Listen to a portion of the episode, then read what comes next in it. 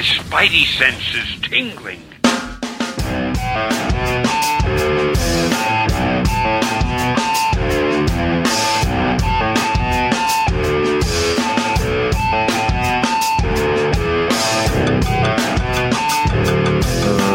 Really big shit. Who are the five hottest podcast hosts of all time? Dylon, Dylon, Dylon, Dylon, and Dylon. Because he spits hot fire. The Paper Keg Podcast uh, spit to you on Red Hot Fire by none other than Slim. This is your Paper Keg Show, uh, episode 234. Welcome, paperkeg.com. You know, three friends, associates at this point, acquaintances get together Barely to associated. talk about a book club they all read. This week, BKV, Skroce, We Stand on Guard. Now can you clap? Now can you clap? Now can you clap for them killers? Give it up for them gangsters. One time for them killers. Double up for them gangsters. And we'll read your letters live to tape at the end of the show. Letters at paperkeg.com. You know, what happens to friendships after 234 episodes? Really, who knows? Only we know. You know, the tattered remains of one, what once was. Yeah. I mean, I'm in a great mood. I, I just got these these fresh long johns in the mail tonight. longies. I'm wearing them right now. Mm. You didn't even you didn't even put them in Thermals. the washer and dryer yet. Mm. No, f, f that. Man. I said, just get It's them like on my that body. pre-wash when they're a little baggy, so you're like, these are going to fit great. And then, I mean, look how know. look how tight this Ooh. is. I'm, I'm showing my arm right now. Oh my gosh. It feels What's amazing. that circulation level, babe, in this forearm? Uh, what a show. We have uh, three living hosts, uh, one of which clinging to life. Uh, according to the Jawbone app, getting maybe three or four hours of sleep a night. Off air, he was bragging to me about it, about how he thinks he can cheat life. Uh, we all know that's not the case. Smart Coach knows that that's not the case. Who's on my ass? Smart coach. Jonesy loves beer. Writer, welcome back. Oh, there it is. Uh, you know, uh, marathon four-hour recording sesh tonight. I got my patented Blue Monster, and I'm ready to tell you what people ask me, Slim. Drink it. Drink it. Oh my god. Rest in peace, Jonesy. You know, when we're at Jonesy's doctor's office after this tragic event happens, he'll be asking us what happened. You know, what was he doing in the final days? And we said, you know, we were up at 11 o'clock. He was drinking full throttle. He was saying he was going to play video games right after, and he didn't care what that meant for his body, Doc. You know, And then that's I it. burn the candle at all three ends. That's right. I burn it at the right end, the correct end, the butt end, and a third mysterious end that must be somewhere around the equator of the candle. I don't know I, I'll what's tell you, if anything, though, once we delivered Jonesy's doctor that news, Jonesy's doctor puts a framed picture of him up in his office wall right next to James Dean. Guaranteed. Guaranteed. And then maybe he just meme text at the bottom, "What do you got?" at the at the bottom of Jonesy's photo. Oh man. Uh, VP of merch, VP of, of, of Paper Keg. Let's be frank here. You know, our Twitter's through the roof. Not our Facebook, but Dale's Facebook is through the roof right way. now. VP of social, way. VP marketing. Uh, Dale, welcome back to the show. It's great to be back on the show. You know, I'm really feeling like we're at some sort of peak right now. We got several things planned at at, the bare minimum for the evening. Uh, you know, and looking out ahead, I don't even know if Slim's going to be on the show next week. We're that organized. He will tell me as he's in La France La Francais. uh, you know, that's only eight hour time difference. I'll be uh, dead in bed, and he'll be like, "Oh, by the way, I'm not there." scumbag Dale. Figure it I, out. I think I think it's a six hour difference. I know that much. I don't know a whole lot about my trip, but I know it's six hours. okay. And I most definitely will not be on uh, next week's show Hmm. Dale, or the week or the week after. So that's 2 weeks. Mm-hmm. Yeah, that's uh it's uh you know Jonesy's was a very Norm doctor is going to have a picture of us uh, around a paper keg table or next to Jonesy's framed picture, next to James Dean. You know. it's just your podcast desk, yeah, like in your basement, with like a shawl, like uh, draped oh my god. over like the microphone, like you would do like a freshly, you know, a fresh corpse. You just had that one blanket notating that it was over.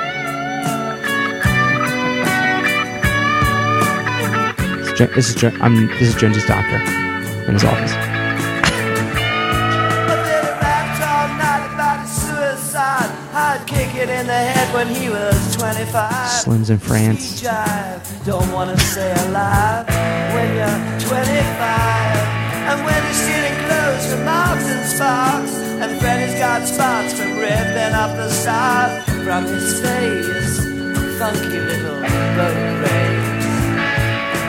The television man is crazy. Sam with juvenile delinquent Rex. Oh man, I need That's it. I mean, we're just gonna we're totally Icarusing right now, flying too close to the sun, but we're having fun doing it.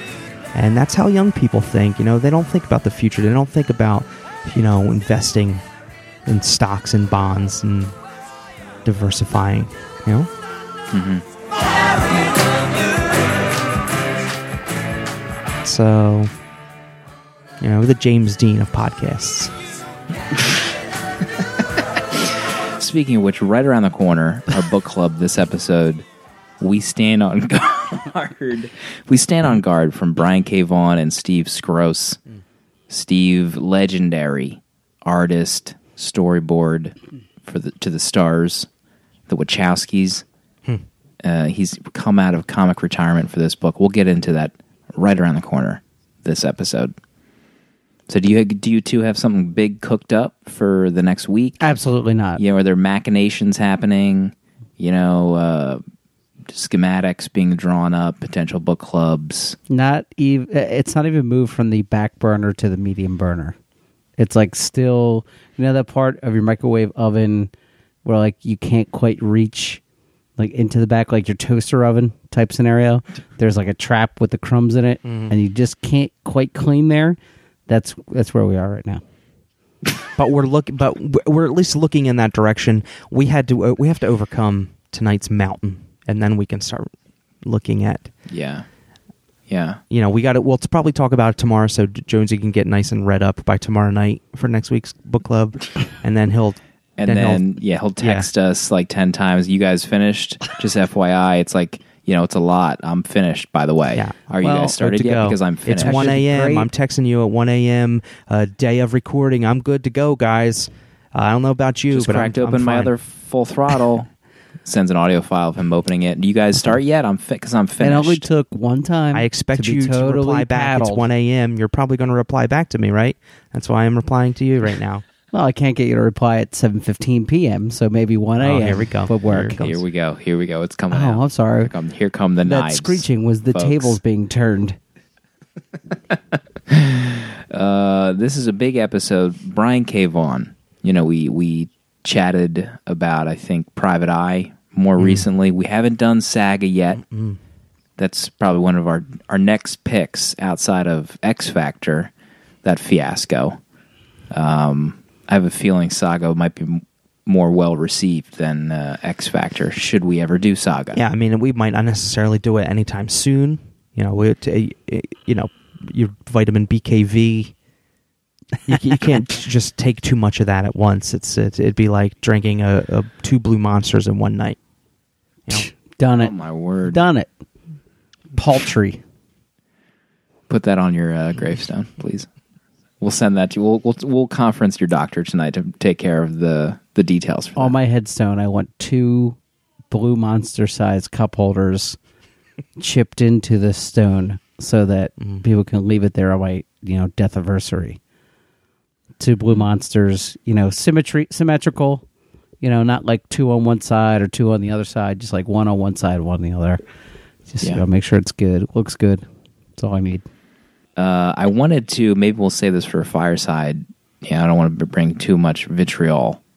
Um, the, the the the red hot fire that Jonesy served up Dale for that announcement post on Tumblr. Oh my god. Uh, how it was lacking in content, but we'll save that. We'll get to that later. We have a big book club to get to.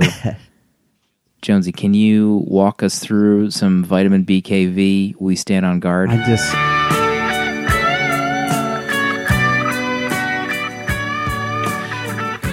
Got me. You got me. I knew it. You set me got up big time. You did. That ball lingered in the air for a good 15 seconds Mm-hmm. for you to spike it. You know? Even we're at odds. As I rushed to open other. Spotify, Mhm. you know, again on my phone. Uh, so, what is We Stand on Guard? About a hundred years in our future, uh, water, not oil, is the hot commodity. You know, uh, climate change and blight have made it so that fresh water is scarce. Uh, much like the uh, current political climate, where some assume that the United States is starting up oil wars in foreign countries. Uh, the U.S. starts a a water war, which is sounds much more delightful than it ends up being, uh, with our neighbors to the north, uh, Canada. And we stand on guard is about the freedom fighters and Canadian heroes uh, about two centuries from now that stand on guard against the uh, slobbering maw that is the ravenous, thirsty Americans as they try to conquer the entire world, starting with our lovable, brave, honorable neighbors to the north. Uh, I feel like s- slobbering maw should be the byline for the next battlefield game. Call of Duty Slobbering slobbering, maw. so, and the the main characters are, uh, I believe it's called the two four. It's like what's left of the Western Canadian uh, militia slash freedom force. Uh, they come upon uh, Amber, who is a self trained survival uh, semi orphan. You know, she's got a brother, and uh, she joins up with these um, resistance fighters. And the sixth issue mini is about basically her travels with uh, this gang uh, and basically her arch nemesis, which is this. They call her the American. She's like the she's like Adolf Hitler times a million, and she's like some military commander that's in charge of the invasion of Canada. And I don't know if she's she, she's in charge. She's kind of is she in charge of the invasion or is she just like the Inquisitor type Uh, character? well, uh, I don't think they know. She's identified as like a CIA spook, but a lot of people report to her in the military, and I think she herself only reports to, I want to say like a senator. Like it's not clear in the chain of command where she is. So maybe Probably some lobbyist. maybe overstepping, scum. you know, her her rank and file. Uh, but it is clear that United States is awful in this book. Uh, that is not a mystery, and the series ends with quite a bang. We stand on guard.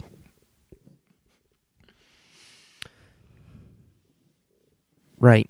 So, what a concept, right? I mean, it's the art. I mean, first off, let's get it out there. Art is beautiful in this book. Oh god. Gorgeous. Um, I've never, Every single panel is a joy. yeah, the, and the colors are, they're just perfect. I don't know. I think Matt Hollingsworth did colors, maybe, or South. Get the intern on it. I'm looking it up now because I, I, I just spouted some false knowledge. I know that now. Course, you know you're at the mercy of my iPad 3 here. So Jesus. Matt Just throw in the dumpster. Matt Hollingsworth on colors. Boom. Um, yeah, but the the scope. I, I don't know. I, I mean, it's it's such a cool concept, and the scope managed to be so big yet only centered around this militia, this Western Canadian militia of eight people, which was pretty, cr- which was pretty crazy thing to accomplish. I mean, because of the, especially considering the uh, the sophisticated war machines and like battleship esque um war machines of the future that that bring such size and um a, it's like a, a a gigantic war and yet self-contained and manageable by this eight person team that's fighting Yeah. the US. I thought that. I, I first of all, I really enjoyed the book, so don't take my next comment out of context. But I thought, in a way, that this book was a little out of balance. Uh, and I understand it's the future, and conventional weapons are supposed to even, I guess, the battlefield. Whereas it's conceivable that an eight-person squad could essentially end a uh, invasion, and maybe you know the, the one of the messages of the book is that you know you you individual person can do anything if you put your mind to it, and I'm sure it was, but I think this book would have made more sense if it was just a snapshot of the Canadian resistance and, and maybe a smaller victory than this eight man squad essentially saving the world in six issues. I thought that part of the story was a little out of whack. And I wonder. Sorry, No, no, go ahead.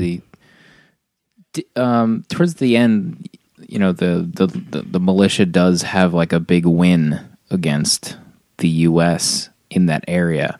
Was it a, a resounding victory, or was it just one battle? Because even the one character said that like we don't need to win the war, we just have to have like one win.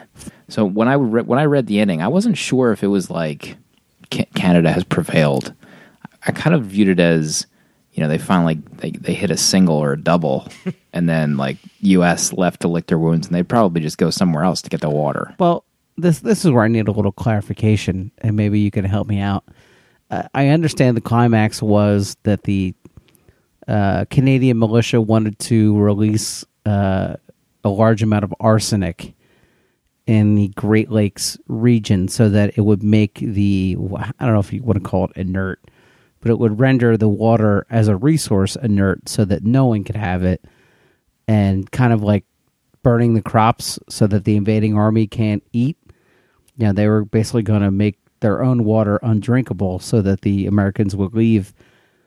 Did they succeed in doing that or was it more that the French actor got his message out there and maybe was changing minds in the public view and the mm-hmm. Americans couldn't you know they were like you know we they won but if we retaliate that makes us look like monsters and this is like a legal occupation because I definitely got the impression that and they don't come out and tell you this but the US had fabricated a lot so that they could justify invading Canada and they Well, yeah. definitely didn't want the militia to get any kind of media voice.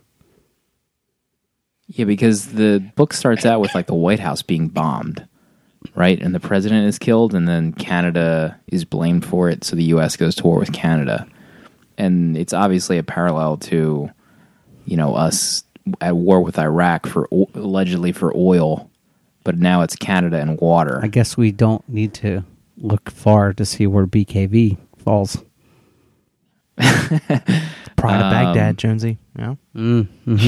one of Dale's most horrifying scenes, you know, with, the, with those poor animals. The um, so I don't, I don't know either, Jonesy. I, I the, the end of the book was, you know, this this French actor is able to broadcast to the underground about how it pretty much probably is all about water, and it opened up the remaining Canadians' eyes to what the heck the war was about. So it probably did have a huge blow to the entire operation, if not the death blow, but it, you're right. I can see how it would be a bit much for like these eight zilches to pretty much be the catalyst for all of that. And when you don't even really see any other militia ever. Right. Yeah, the only thing that made me think that they won the war, as it were, was maybe uh, a quick line was dropped that this quadrillion gallons of or liters of water was the was the last remaining source of fresh water in Canada, and once that was r- rendered useless, I was under the impression that I was under the impression that they won the war. But ju- but you br- just brought up some great points, Jonesy. Is did it was did that really happen, or was that just my impressions? Because I, I mean, it didn't look. It still looked like beautiful. Uh, the north the northern northwest territories that uh, my friend Survivor Man camps in at least once a year. It didn't look ma- like Mad Max Fury Road. Like it looked like there was plenty to be spared, but that was also they were just you know uh, the the the story was just showing you like these slices of Canada, the prison, the one prison camp, um, but also now that I think about it, hold on, I think about it. Most of Canada was already occupied by the U.S. anyway, so I think this militia was just fighting for the Northwest Territories at this point. But then why would the Great Lakes factor in so heavily? Are they in what's considered the Canadian Northwest Territories? I don't. I don't think so. Right. All right. Uh, we're we're nitpicking a little bit. we too we are we all we are spending a lot of time on the ending, but I I just know that that maybe that this was the last safe hold, and you're you're right, Dale. It was probably just like they're the eight that stumbled upon this base that was on top of like if that if their base was destroyed at any point, it would have tainted the water. So that's like why their final battle was so Surgical. was such a stronghold that they couldn't like just blow up that whole area because it would destroy the Right. water. But um the I would when when Jonesy Jonesy um you know we we poke fun at Jonesy for saying how he finished a week in, in advance and tells us that he's done five times and now now that we've said this he's going to do it next week and he's like oh sorry I'm an idiot snake etc. I feel like I've I've passed my uh, faltering deprecation crown to Dale. I don't know. Oh gosh. Um, but uh, reading this, Jonesy said it was a lot of text. I actually felt like I blew through the story really fast in, in the six issues. It, it, I don't.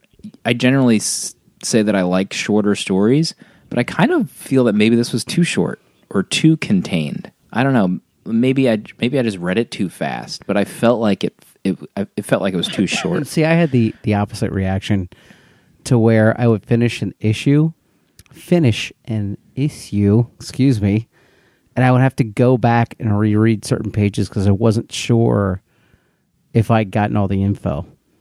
And uh, you know, it, the basic premise of each uh, issue is clear, uh, but there are sometimes when, like, for instance, when we we meet Amber's brother, and I was certain that he had died in the scene in the cabin when he basically he kind of shows her that secret passage and he walks out to the uh, the gang of uh, the you know the typical U.S. death squad, and uh, I thought they had opened fire, and then when he arrived later in the book, I found myself having to go back and making sure I read what I read.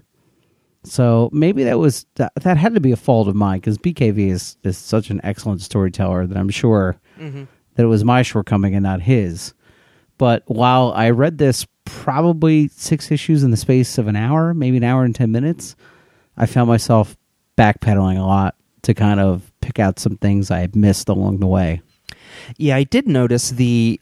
I I mean, like I said, I think it was cool how ambitious the story was, but how contained it was. But I also think that the story, because of it, kind of relied on somebody mentioning the one thing in passing, like how I just picked up maybe that that was the best and re- only remaining source of water that the U.S. had to overcome.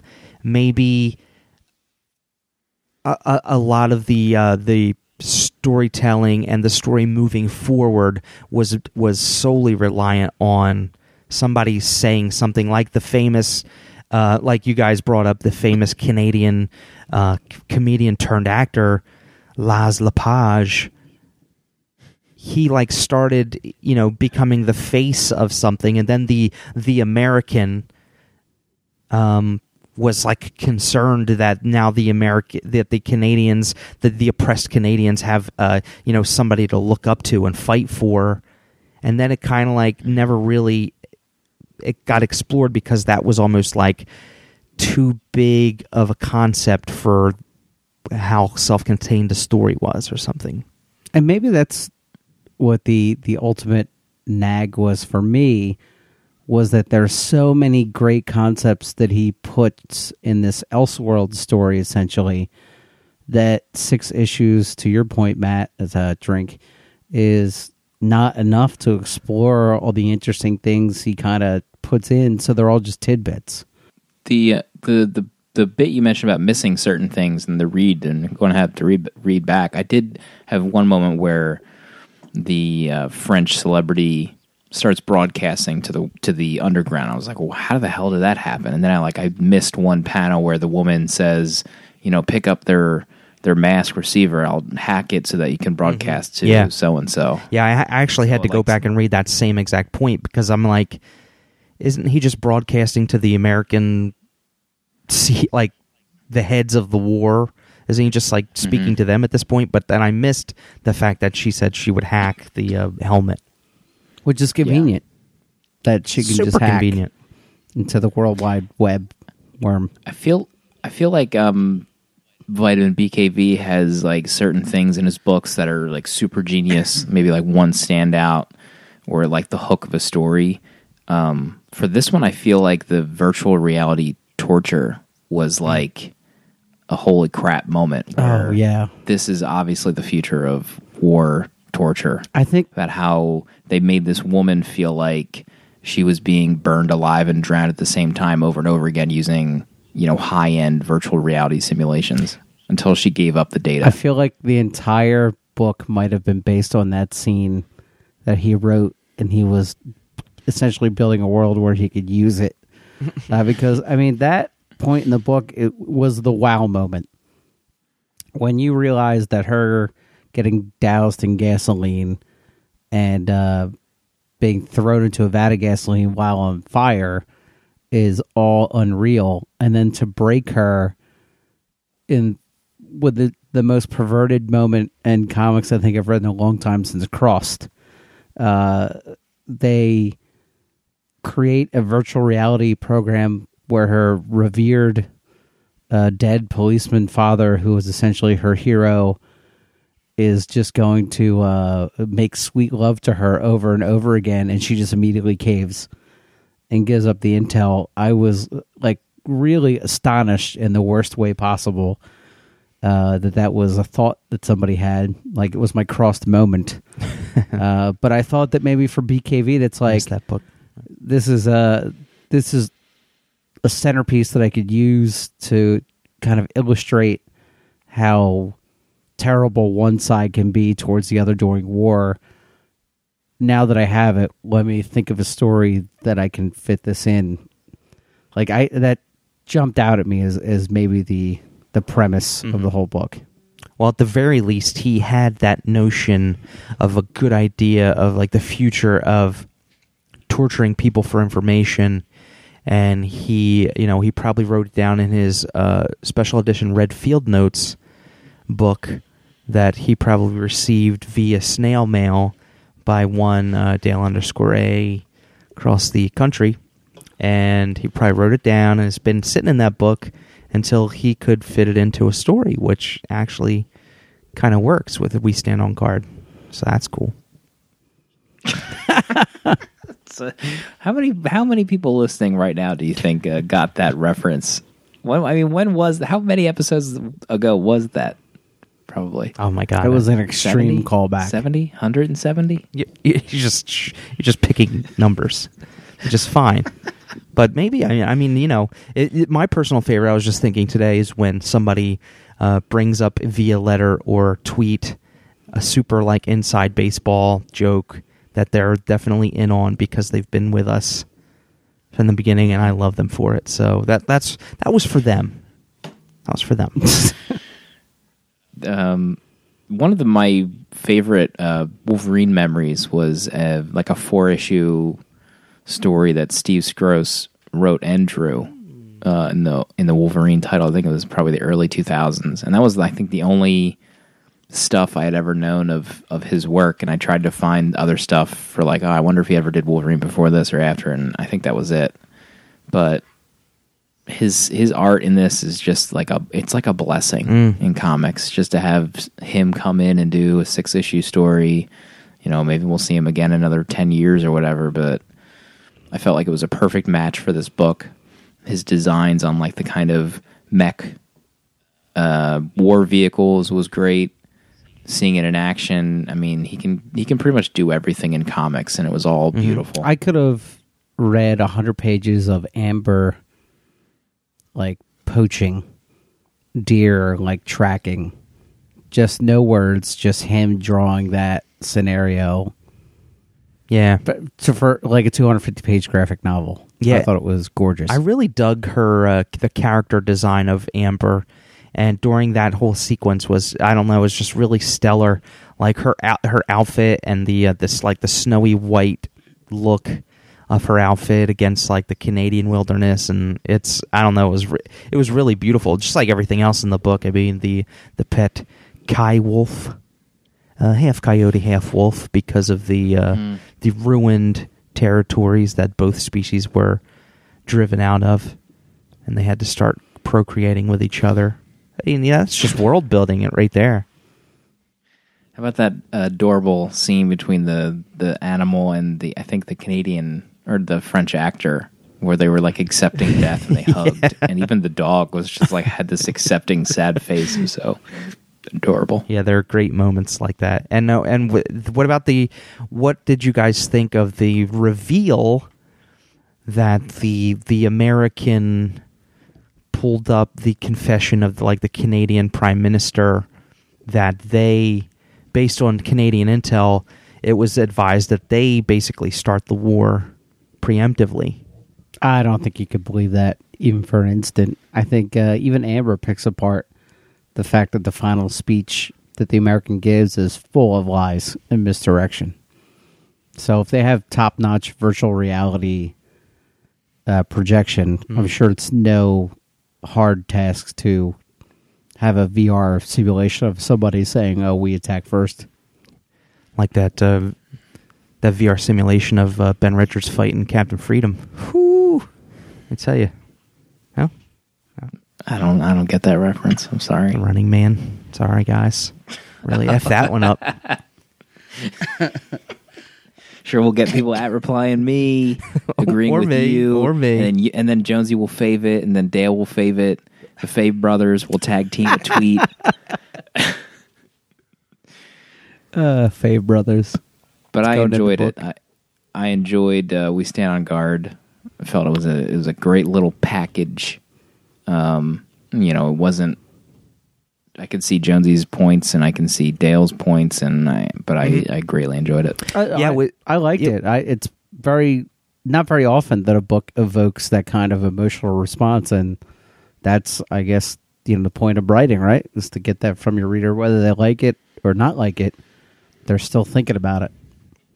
Yeah, it was. I mean, it was just cool. Like it felt like more of. A, I I definitely like. Other than the fact that it was between the U.S. and Canada, I didn't. I didn't pick up on any political undertones, like as as much as it was just this just the backdrop for a cool like war kind of story like uh, red dawn or like it was just a good a good story that you could read and enjoy and i really liked it i mean i really did And I think that's why you didn't get any kind of political, um, you know, machinations because it's just. I mean, not. I was about to say it's just Canada, but it's Canada. It's not the Middle East or it's not you know Syria or Iran where you kind of already have a, a set expectation for that kind of story.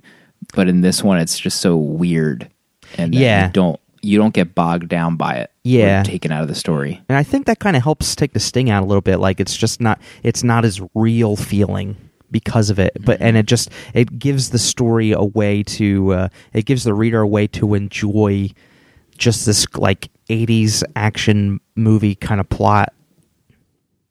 It was really cool. Yeah. We stand on guard. We got your letters. I'm gonna open them up. Farrington's gonna read them to, you.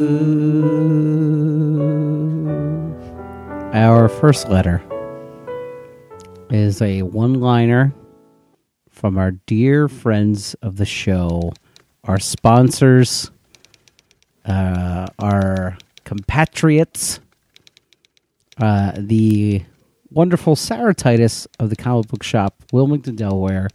Uh, she writes, "Damn Jonesy, way to end that letter with bummerific implication of suicide." Uh, her, uh, um, of course, referring to the most least uh, popular segment of the uh, Paper Keg Slimdicate, which is, uh, of course, my newsletter. I may have generalized and said we could be just way, days away from ending it all. Of course, I meant the Slimdicate. You know, might have been overtones of you know suicide. My bad. I think that was. I almost sent out a tweet from the main account saying, "Get email referencing Jonesy's suicide comments." now I have to read his Friday newsletter. I mean, you don't have to. You could just, you know, like everybody else, just Well, I had to check in on things at that point. Right. He's got to. He. I mean, he is part of this brand. He's got a brand brand to protect, like it or not. Yeah. I like to feel that when everybody gets that Patreon email that you know the Friday newsletter has arrived, there's a lot of swipe archive. You know, like oh, I'm gonna get to that swipe archive. Oh yeah, I'll get to that swipe archive. just you just have to remember, suicide is not on brand for paper. That's true. It's not. It's not part of the uh, the overall vision of the uh, the Paper Keg Radio Syndicate. No, it's not. It's not the charter. It's not on the part of the, we didn't sign the concrete corner of the concrete pad that we had poured. Uh, next up is from uh, friend and official show intern Matt H.H. Subject title The Flap West. Uh, I wonder if that was a, a purposeful callback to our uh, ill fated sister show, Paper Keg West, that lasted 10 episodes or so. Uh, last week, Over the space still, of and seven still years. shows up. Still Oh. shows up first before Paper Keg. Weren't you supposed to make some calls to iTunes to uh, see if you could have them change that? I, I tried and I, I have I've heard nothing. Maybe I should create a new iTunes account and uh, bug them some more. But yes, when you do search Paper Keg in iTunes, another show shows up before our show. Last week, I made myself an unofficial representative of the Flap when I got called on stage at the Harmontown Podcast live show.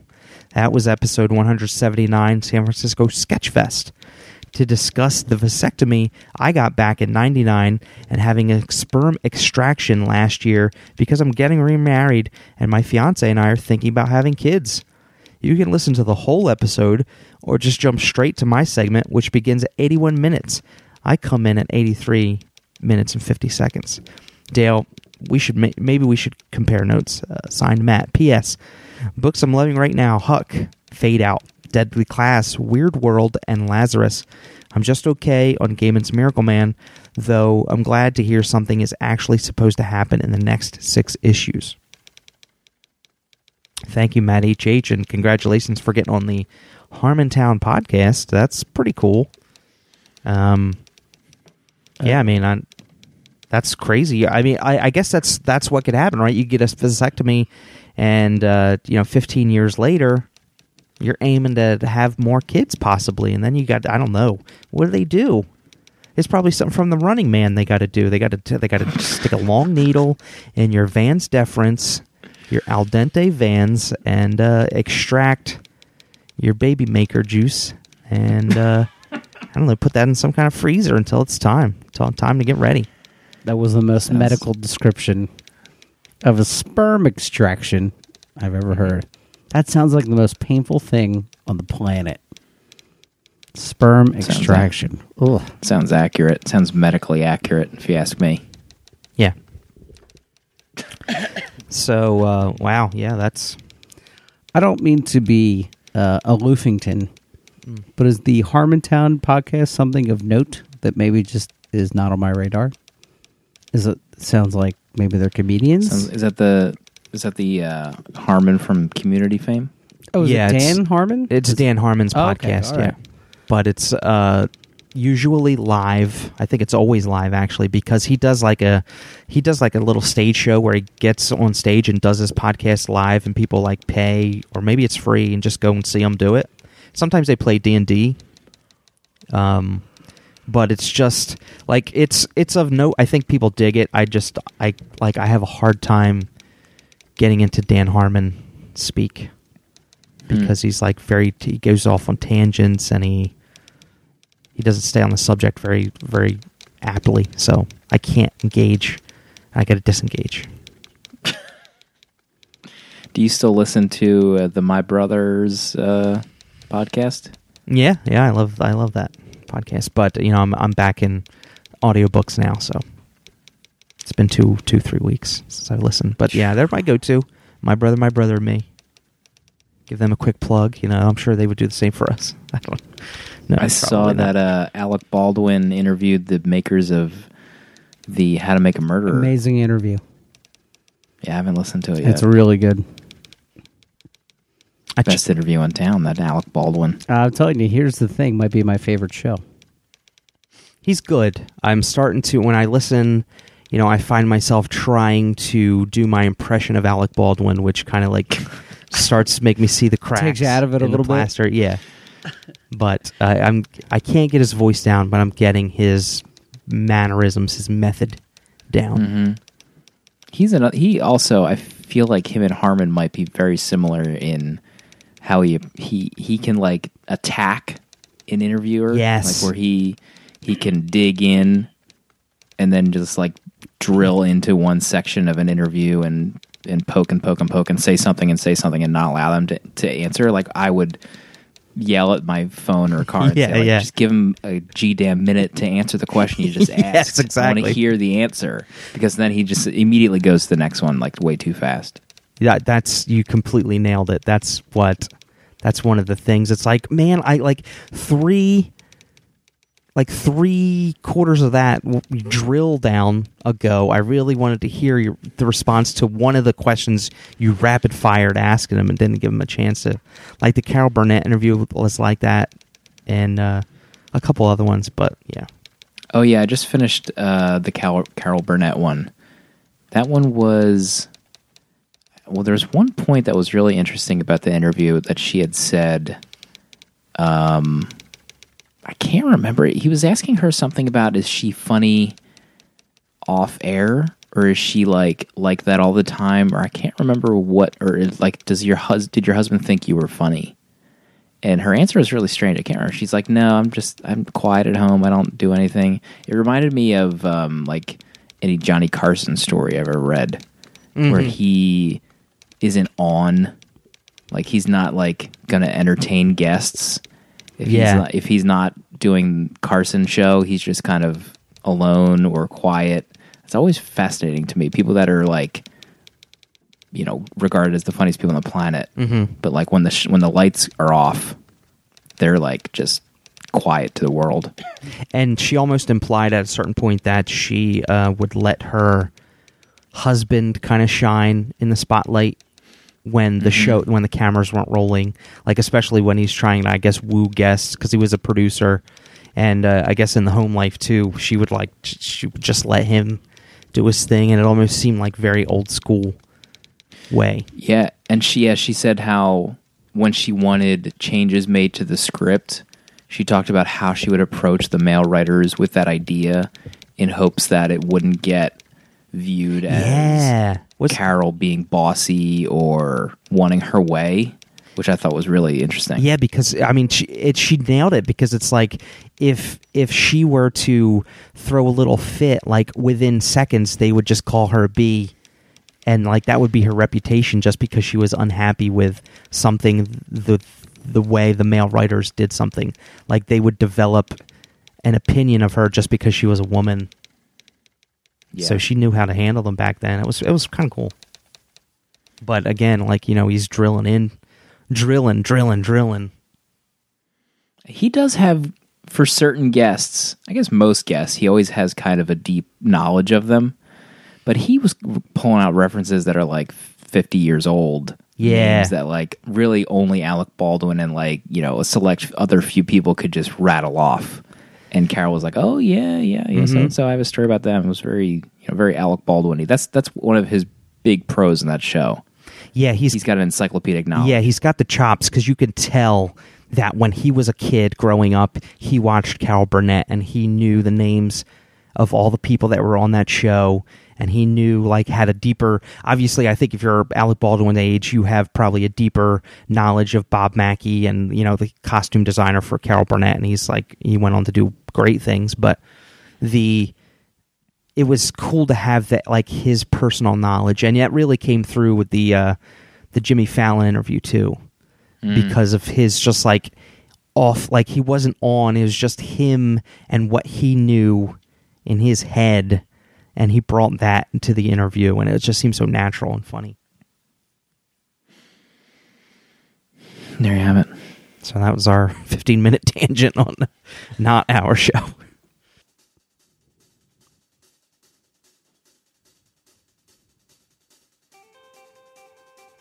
We don't have any other letters, right? No, mm, thankfully. Next week, who knows what's going to happen?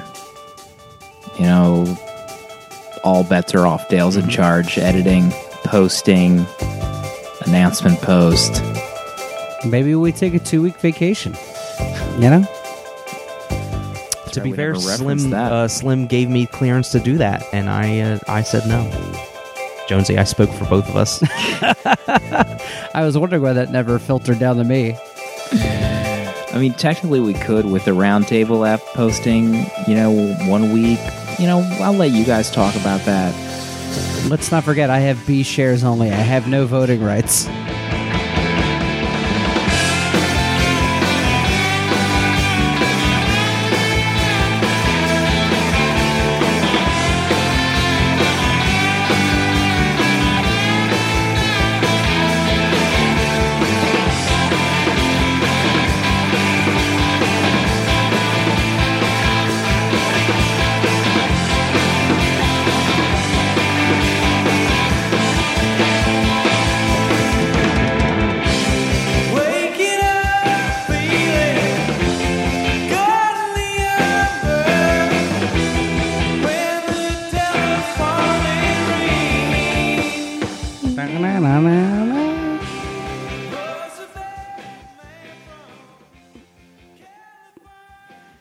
I was gonna say we never did reference uh, Dirk Feelgood, catcher.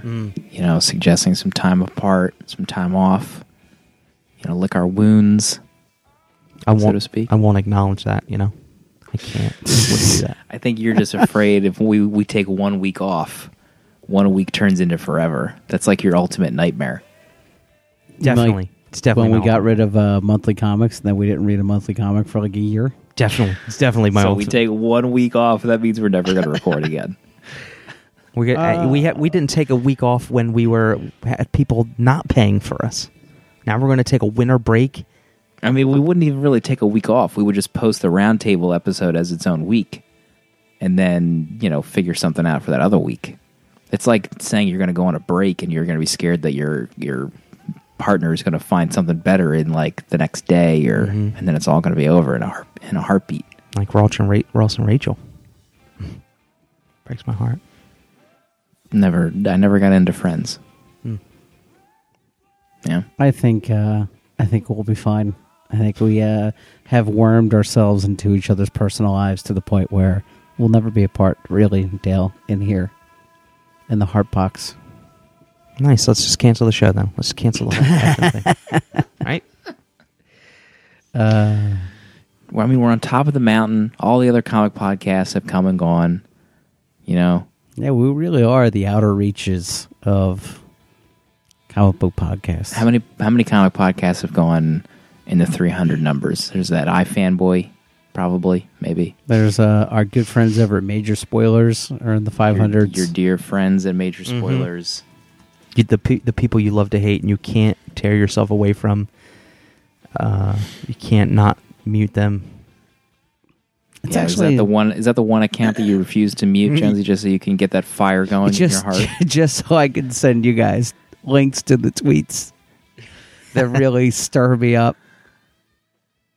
I just don't think you know if you're if you're lucky enough to be able to give up your real life job to provide a entertainment service that you should ever make issue a complaint ever again. And that's just my thought. Well I, said. c- I could be wrong. I could be way out of line, but I don't think I am.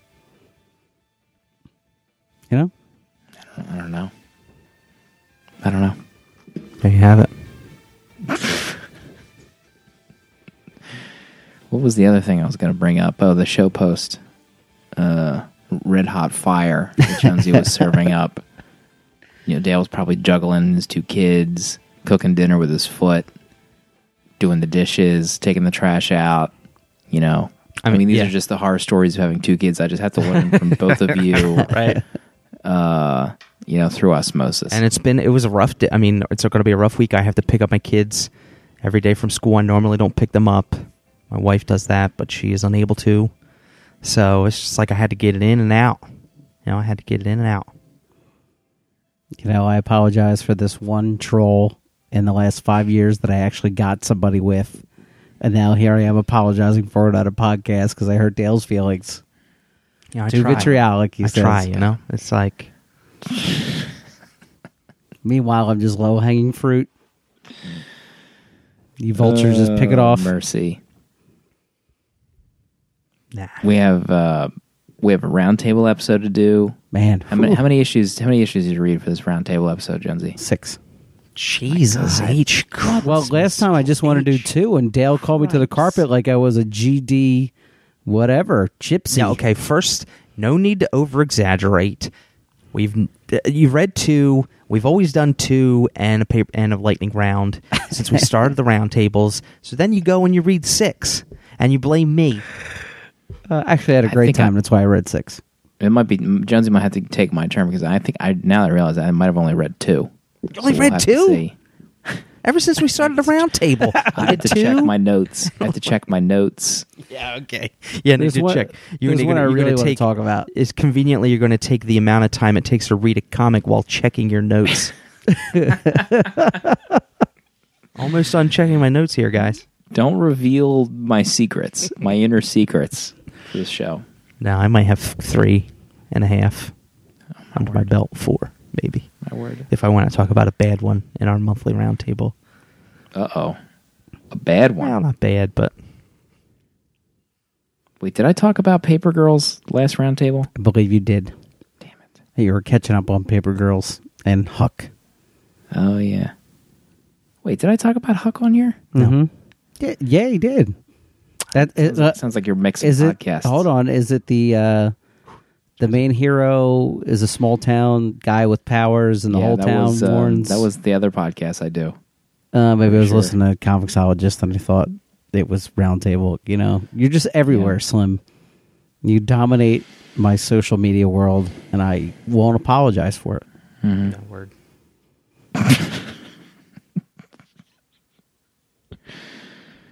Oh, I know what I can talk about. Going through my recently purchased list right now. Tell you what, I'll tell you what. nailed it. I think we should end on that sarcastic. don't- Nailed it. I, that's the same with Paper Girls too. I don't know if you talked about. Maybe you talked about that, but I don't think you did. Let's get the intern on it. Paper Girls. I mean, I guess I could check the notes for the previous. This is this is people don't want to hear this. Right? Yeah. People don't want to hear. They don't want to hear this know, behind the scenes crap. Us at each other's throats. They don't want to hear that stuff. You know? near the end. Jonesy referencing Mhm. the end, ending it all. You know, going off brand. You guys just need to relax. Maybe you guys need a vacation. Jonestown. Jonesy Town. You guys want some Kool Aid and some Reeboks?